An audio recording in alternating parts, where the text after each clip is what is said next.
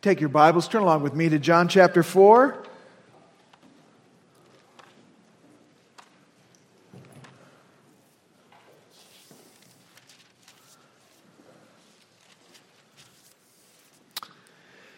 In the coming weeks, we are going to study the New Testament epistle of Colossians. That's where we'll be headed next. But it's a study, of course, that will focus our attention on the true identity and nature of Jesus Christ and the implications of his true identity and nature for our lives. But this morning, I want us to turn to the Gospel of John and see together Jesus' compassionate heart for the lost. Aren't you glad Jesus has a heart for the lost? Because I was once lost, but now I'm found because of Jesus' great mercy and compassion for the lost. Well, we live in a day of great opportunity. There seems to be fear and uncertainty on every side. And in the midst of this, fear and uncertainty, people are asking, many people are asking the deep questions of life. Why are we here? Where is the world headed? Why does any of this matter? The Bible has an answer to that, those questions. And this is prime time for sharing the good news of the gospel. This morning, we're going to see the example of Jesus as he slowly draws a soul in tremendous need of salvation into conversation and then reveals himself to her as Savior. So I want you to look with me at John chapter 4 and see this merciful, compassionate conversation Jesus has with the woman at the well. John chapter 4 and verse 1, let me read for us. I'll read through the whole story through verse 42. Therefore, when the Lord knew that the Pharisees had heard that Jesus was making and baptizing more disciples than John, although Jesus himself was not baptizing, but his disciples were, he left Judea and went away again into Galilee. He had to pass through Samaria. So he came to a city of Samaria called Sychar, near the parcel of ground that Jacob gave to his son Joseph. And Jacob's well was there, so Jesus, being wearied from his journey, was sitting thus by the well. It was about the sixth hour. There came a woman of Samaria to draw water. Jesus said to her, Give me a drink. For his disciples had gone away into the city to buy food. Therefore, the Samaritan woman said to him, How is it that you, being a Jew, ask me for a drink since I'm a Samaritan woman? For Jews have no dealings with Samaritans. Jesus answered and said to her, If you knew the gift of God and who it is who says to you, Give me a drink, you would have asked him, and he would have given you living water. She said to him, Sir, you have nothing to draw with, and the well is deep. Where then do you get that living water? You are not greater than our father Jacob, are you, who gave us the well and drank of it himself and his sons and his cattle? Jesus answered and said to her, Everyone who drinks of this water will thirst again.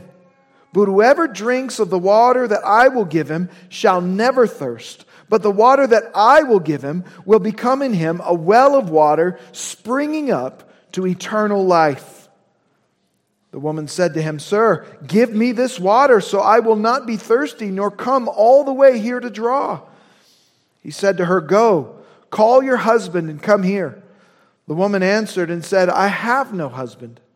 Jesus said to her, You've correctly said, I have no husband, for you have had five husbands, and the one whom you now have is not your husband.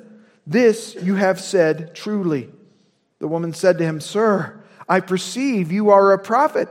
Our fathers worshipped in this mountain, and you people say that in Jerusalem is the place where men ought to worship. Jesus said to her, Woman, believe me, an hour is coming when neither in this mountain nor in Jerusalem will you worship the Father. You worship what you do not know. We worship what we know, for salvation is from the Jews. But an hour is coming, and now is, when the true worshippers will worship the Father in spirit and truth. For such people the Father seeks to be his worshippers. God is spirit, and those who worship him must worship in spirit and truth. The one said to him, I know that Messiah is coming, he was called Christ. When that one comes, he will declare all things to us. Jesus said to her, I who speak to you am he. At this point, his disciples came and they were amazed that he had been speaking with a woman, yet no one said, What do you seek? or why do you speak with her? So the woman left her water pot and went into the city and said to the men, Come, see a man who told me all things that I have done. This is not the Christ, is it? They went out of the city and were coming to him. Meanwhile, the disciples were urging him, saying, Rabbi, eat. But he said to them, I have food to eat that you do not know about. So the disciples were saying to one another, No one brought him anything to eat, did he? Jesus said to them, My food is to do the will of him who sent me and to accomplish his work. Do you not say, There are yet four months, and then comes the harvest? Behold, I say to you, Lift up your eyes and look on the fields, for they are white for harvest. Already he who reaps is receiving wages and is gathering fruit for eternal life, so that he who sows and he who reaps may rejoice together. For in this case the saying is true one sows and another reaps. I sent you to reap that for which you have not labored. Others have labored, and you have entered into their labor. From that city, many of the Samaritans believed in him because of the word of the woman who testified, He told me all things that I have done. So when the Samaritans came to Jesus, they were asking him to stay with them, and he stayed there two days. Many more believed because of his word. And they were saying to the woman, It is no longer because of what you said that we believe, for we have heard uh, for ourselves and know that this one is indeed the Savior of the world. This is the Word of God. Let's pray together. Lord Jesus, how glorious it is to read of your heart for the lost. You love all people. And you cross borders and boundaries in order to reach them. You ignore cultural barriers stepping over them in order to have a heart conversation with someone in need. Thank you for your heart of compassion for the lost. Without your heart of compassion, we would have no hope. But your compassion knows no limits. Your mercy is greater than all our sin. Your grace is sufficient to cover all our misdeeds and our guilt before a holy God. Thank you, Jesus. Help us to be like you. Help us to have a heart like you. Help us to have eyes to see what you see. Help us to have lips that speak as you speak. Words of hope and promise and good news to a world that is hopeless and helpless and doesn't know where to look for the answers. Help us, Lord, we pray in Jesus' name. Amen. Well, let me just lay out the setting here of John chapter 4. Jesus and his disciples were baptizing, and many were coming to him. This gained the attention of not only John's disciples, but the attention of the Pharisees as well. And since the time of Jesus' final confrontation and ultimately his crucifixion had not yet come, Jesus decided to avoid further confrontation and head north to his homeland of Galilee. And the most direct route for this would be through Samaria. Samaria was a region of Israel populated by half blooded Jews. At the time of the Assyrian captivity, many of the Jewish men of this area had been carried off. This is hundreds of years earlier. They were carried off, and the area was repopulated with foreigners, Gentiles, non Jews from Babylon and Media. Many of the remaining Jews of this area intermarried with these foreigners. And the result was that it spawned a community of half blooded Jews with very Jewish roots, but also a mix of pagan beliefs and practices. It was a syncretistic community. They accepted only their own version of the Pentateuch as being the Word of God, and they rejected the rest of the Old Testament. They built their own temple on Mount Gerizim, and they rejected the temple in Jerusalem as being the legitimate place of worship. Jews and Samaritans had for centuries had a long history of fighting and infighting and of hatred for one another. So there was a tremendous animosity between these two people groups, Jews and Samaritans.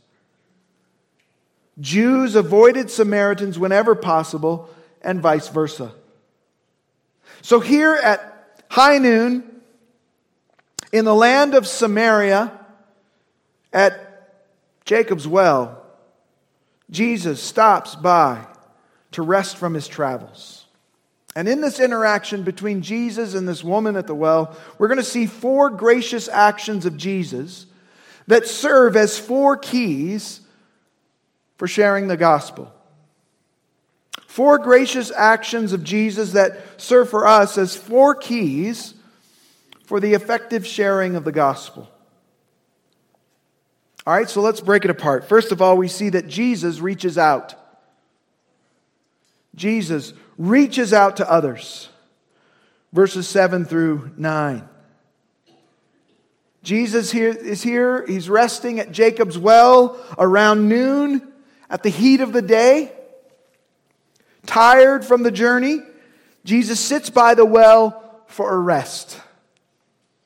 He's alone, for his disciples have headed into the nearby town of Sychar to buy food, as we see in verse 8. A woman comes to the well alone. Jesus is alone, she's alone. She comes at high noon. That is not normal.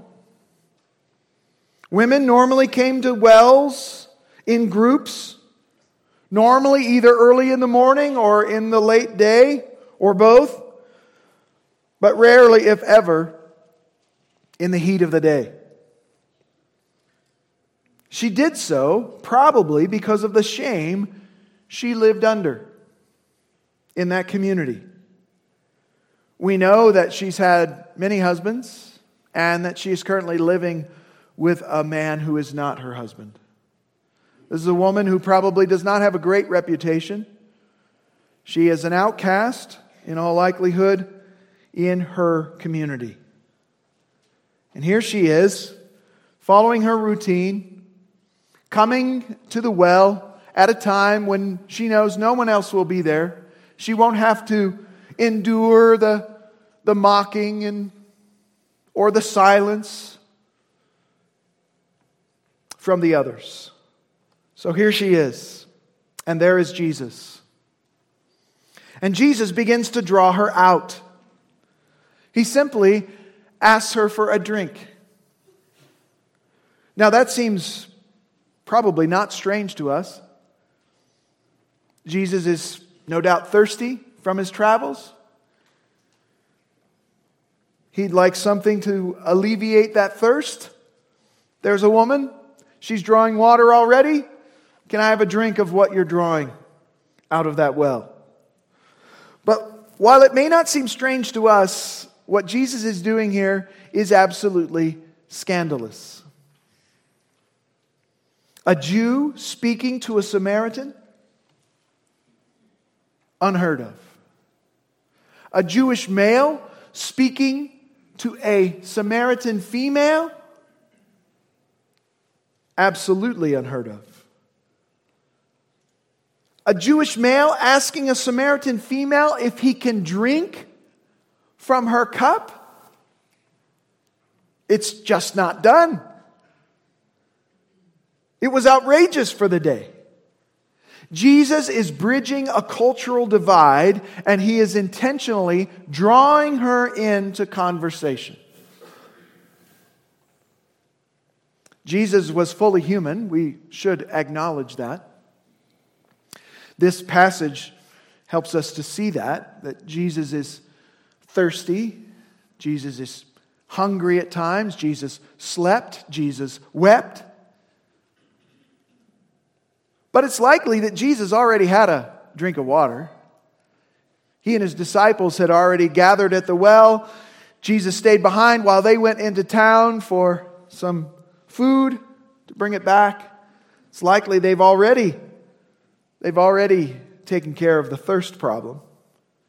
Jesus is intentionally reaching out to this woman. Not so much asking her for a drink because he was thirsty, but asking her for a drink because he cared about her. And he wanted to enter into conversation with her. This was a way to do it. Well, the scandal of this moment in Jesus' request is seen in her reaction to it. Look at verse 9. How is it that you, being a Jew, ask me for a drink since I am a Samaritan? For Jews have no dealings with Samaritans. How is it? What is wrong with you? Are you feeling okay? You must be really, really thirsty, delirious. How can this be? Jewish tradition said that to drink water from the same cup of a Samaritan would make you unclean. And so Jesus is clearly breaking down these cultural bar- barriers, crossing these cultural lines in order to reach out to a woman who was lost and lonely and searching desperately for fulfillment. Now, none of this just happened. It just so happened, right? Like we saw in the book of Ruth. It was all divine providence. And here we have Jesus, knowing full well this woman's history, because he is God in the flesh, after all. He knows what is in the heart of man. Jesus is being very intentional here in verse 4, it says that Jesus had to go through Samaria. Was there a detour? Is that the only thing he could do? No. He could have taken many different routes. But this was a divine appointment. Jesus knew of this woman before he ever met her, and he had a divine appointment with her, unbeknownst to her. What we see here is that God is no respecter of persons. What we see here is that the gospel reaches out to the lowest person on the social, economic, political, moral, or religious ladder. This woman is an outcast of the outcasts. The Jews have no dealings with Samaritans, and the Samaritans have no dealings with this woman. But who is it that Jesus goes after? The least, the lowest, the lost. The good news of the gospel crosses social barriers. It is good news of great joy for all people. Good news for everyone. So, Jesus reaches out. And what a great example that serves to us. Are we looking for and seeking opportunities to share Christ with others? Do we look for opportunities to open up conversation? Do we have a, an outreach mentality? Do we see the lost as the enemy who are destroying our political ambitions? Or do we see them as people who are seeking answers in all the wrong places, who are headed toward an eternity apart from God?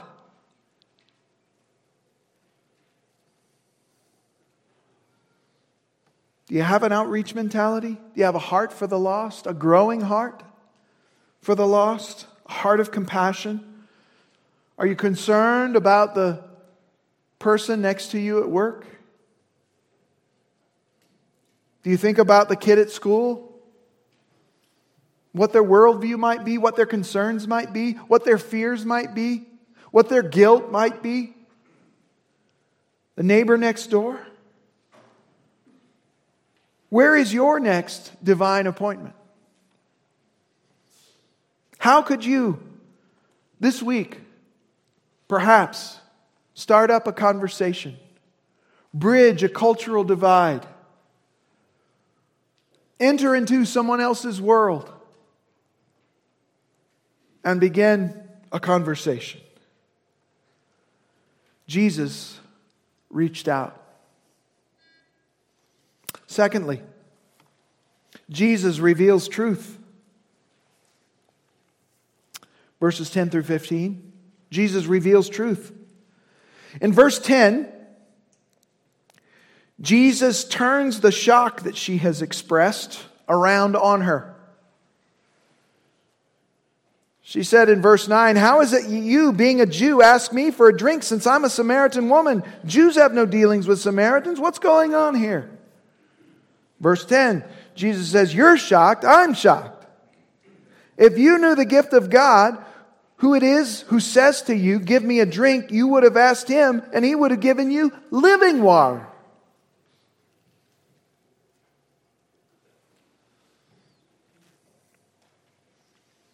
I've asked you for a drink, but if you knew who I was, you'd be asking me for a drink. And he says, I can give you living water. Living water. Jesus begins to speak of, to her in using this metaphor of water. They're around a, a well. They're have water accessible to them and Jesus uses the circumstances of the moment to turn it to turn the conversation towards spiritual realities. Now, water is vital to all of us, but we live in a time when its abundance and availability keeps us from truly understanding the depth of what Jesus was saying. All of us live like kings, right? 100 years ago, 200 years ago, certainly 2,000 years ago, the idea of going to a tap and turning a little handle and filling a glass of water would have been mind blowing. And yet we all have it in our homes. Water is easily accessible to us.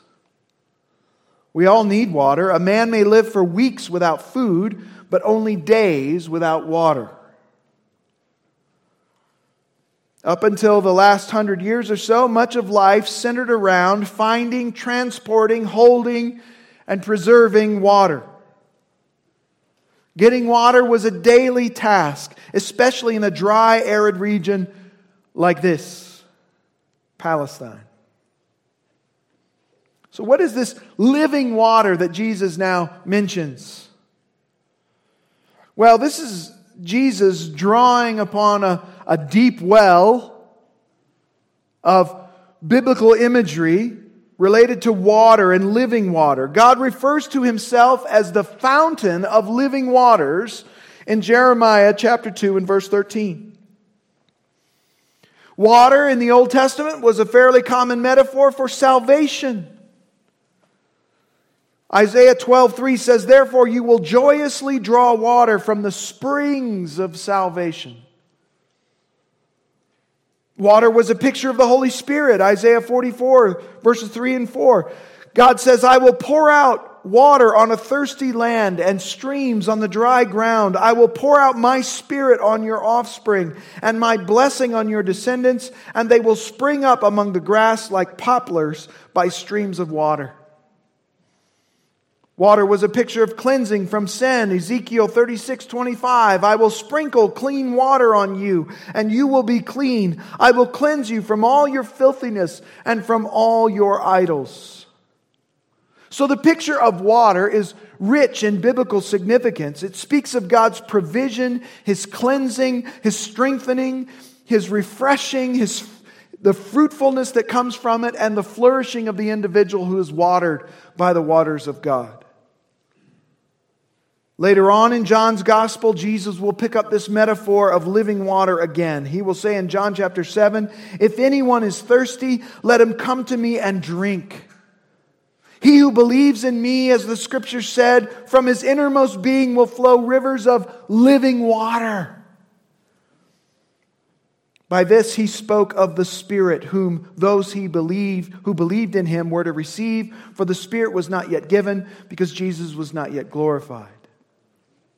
Well, despite this rich biblical background, the significance of Jesus' statement about living water seems to be lost on her.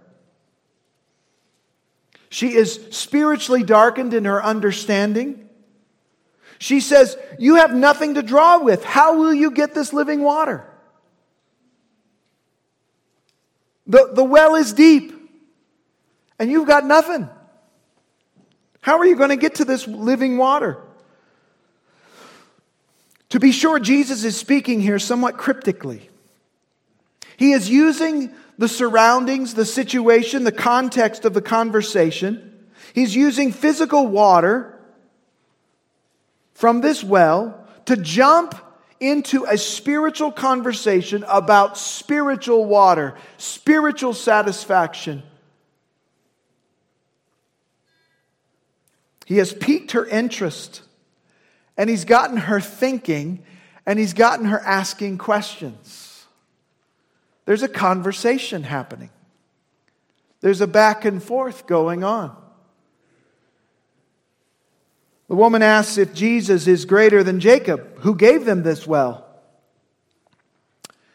Jesus points out the inferiority of this water to his water in verses 13 and 14. Look at what he says. Verse 13. Jesus answered and said to her, Everyone who drinks of this water will thirst again. You're going to be back here tomorrow because you need this. You have to keep coming back. You have to keep drawing. You have to keep drinking.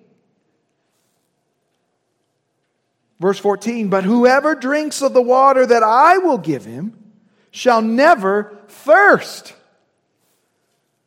But the water that I will give him will become in him a well of water springing up to eternal life.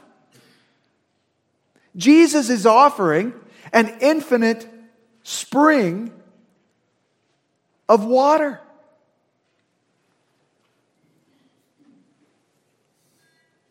Jesus is here picturing the life of the believer. The one who drinks the living water that he offers experiences a life of continual satisfaction, a life of irrepressible vitality, an inner life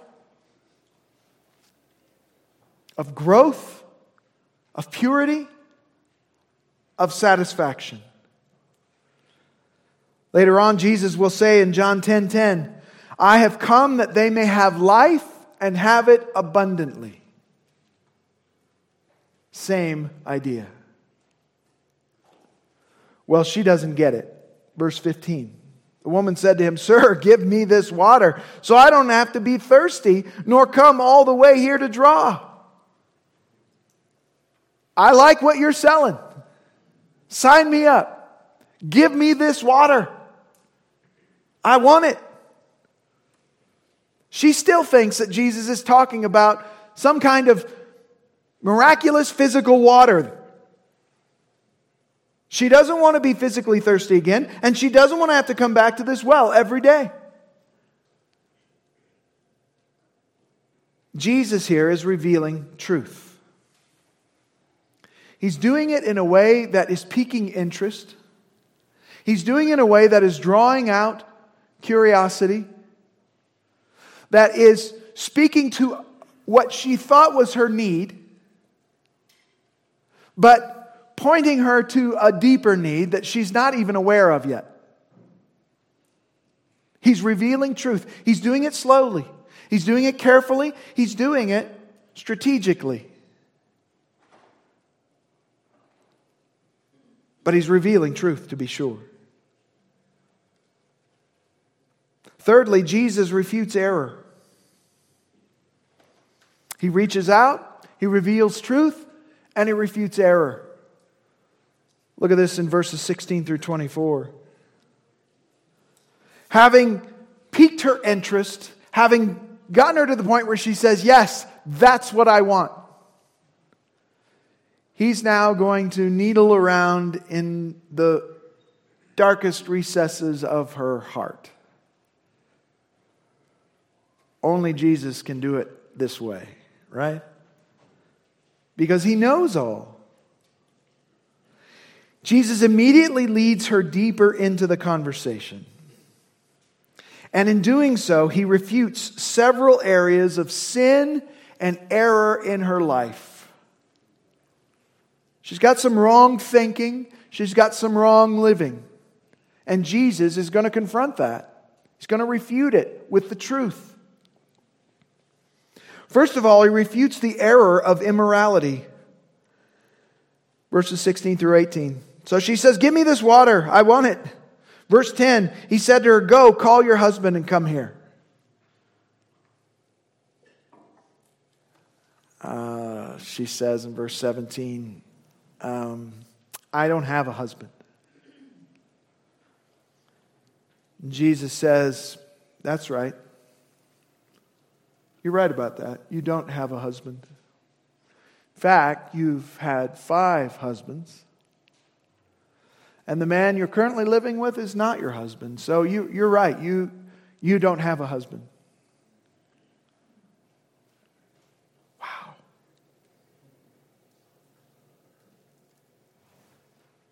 Well, she quickly tries to regain, regain control of the conversation. Sir, you must be a prophet. I perceive that about you, verse 19. You know things about me that otherwise you could not know unless you were a prophet. Since you are a prophet, why don't we talk theology? Enough about me. Let's talk religion.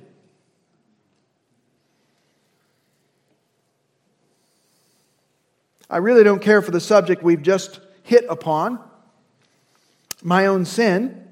So let's intellectually sterilize this conversation and do so quickly.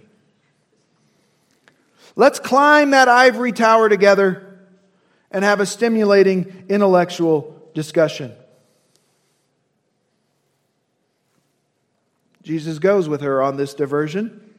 Okay, you want to talk about religion? We can do that.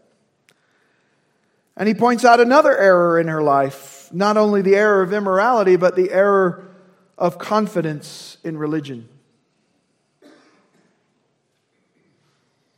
Verses 19 through 24.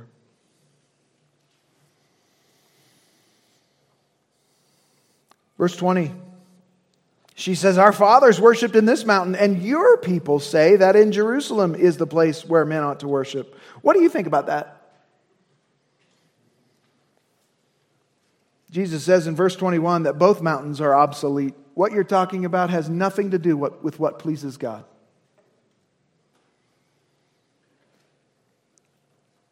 What mountain you worship on has very little to do with the true worship of God at all. Jesus is saying here the place of worship makes no difference. What is important is not where we worship, but rather who we worship and how we worship.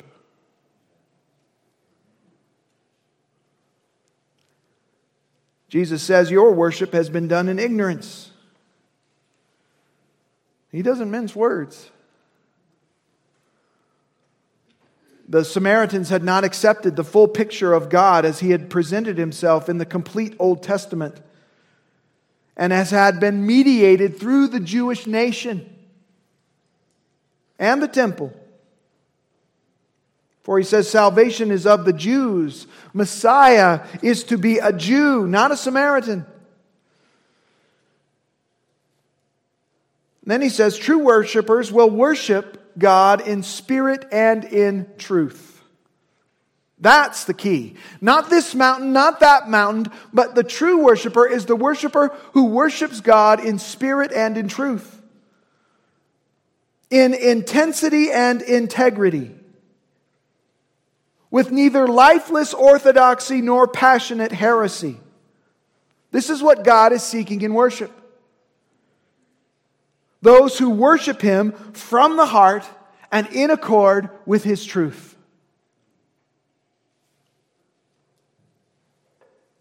That's in accord, of course, with God's nature. He is spirit, and those who worship Him must do so in spirit and truth. It's not about the location. It's not about Gerizim or Jerusalem. It's not about Jew or Samaritan.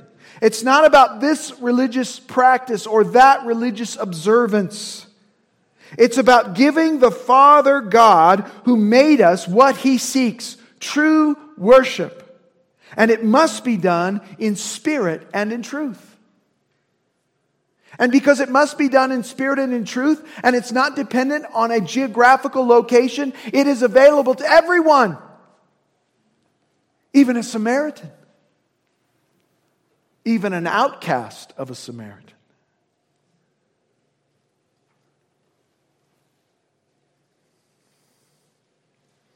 Part of sharing the gospel is honing in, being a good listener, and refuting the errors of thinking, of believing, and of living that come to the surface.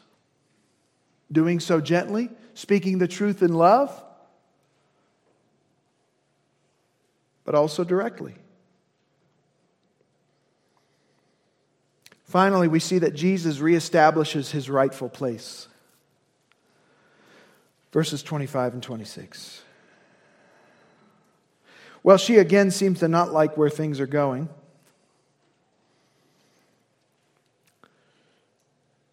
Verse 25 The woman said to him, I know that Messiah is coming. She believes in Messiah, he's coming, he who is called Christ. And when that one comes, he will declare all things to us. She's essentially brushing off what Jesus has just said. Well, that's all very interesting, and I'm glad that works for you, Jesus. But as for me, I'll wait for the Messiah to clear this big theological discussion up. Messiah will one day resolve the issue of whether it's Gerizim or Jerusalem. I hear what you're saying about worshiping Him in spirit and truth, and that's nice and everything, but really, which location is the right location?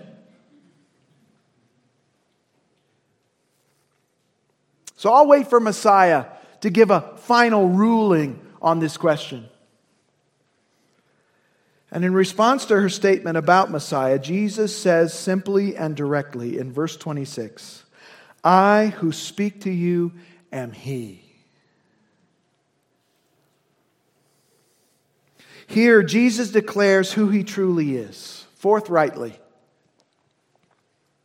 Not merely is Jesus an unusual Jewish male, He's not merely a prophet, as she has suspected, but he is, in fact, Messiah, the Christ, the promised one, the chosen one of God who will take away the sins of the world, the giver of living water.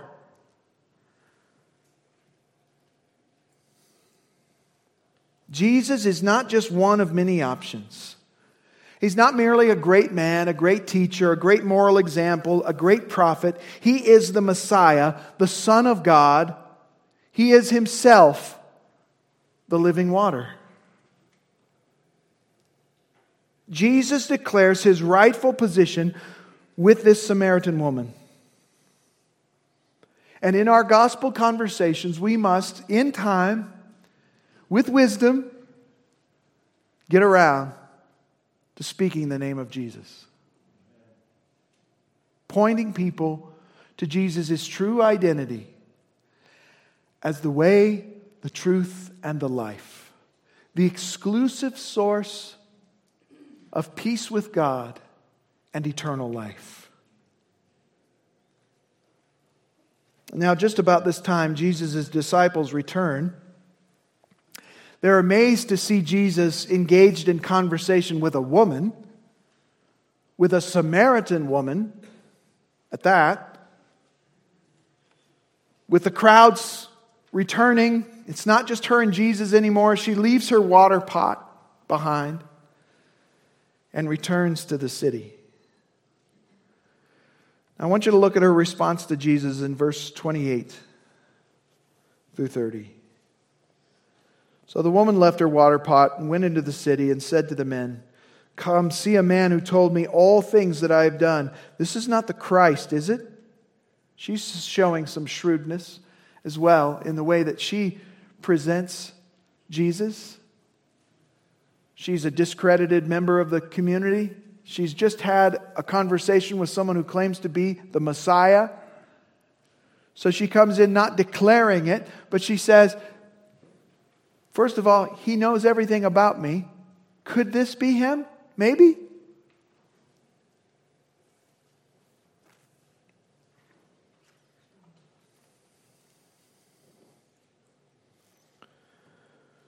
Come see a man who told me all things that I have done. This is not the Christ, is it? verse 30, they went out of the city and were coming to him. Now skip down to verse 39. So all these Samaritans go out and they check out what this woman has said. Verse 39 From that city, many of the Samaritans believed in him because of the word of the woman who testified, He told me all things that I have done. So when the Samaritans came to Jesus, they were asking him to stay with them and he stayed there two days. Now, that doesn't often get, I think, the attention that it deserves. Jesus, yes, had a conversation with a woman at the well. How long did that conversation last? Minutes, probably. But the ministry continued as Jesus stayed on there, delaying his trip in order to reach out to the lost in order to reveal truth, refute error, and to reestablish his rightful place as Messiah, King of kings and Lord of lords. The good news of Jesus is infectious to those who receive it.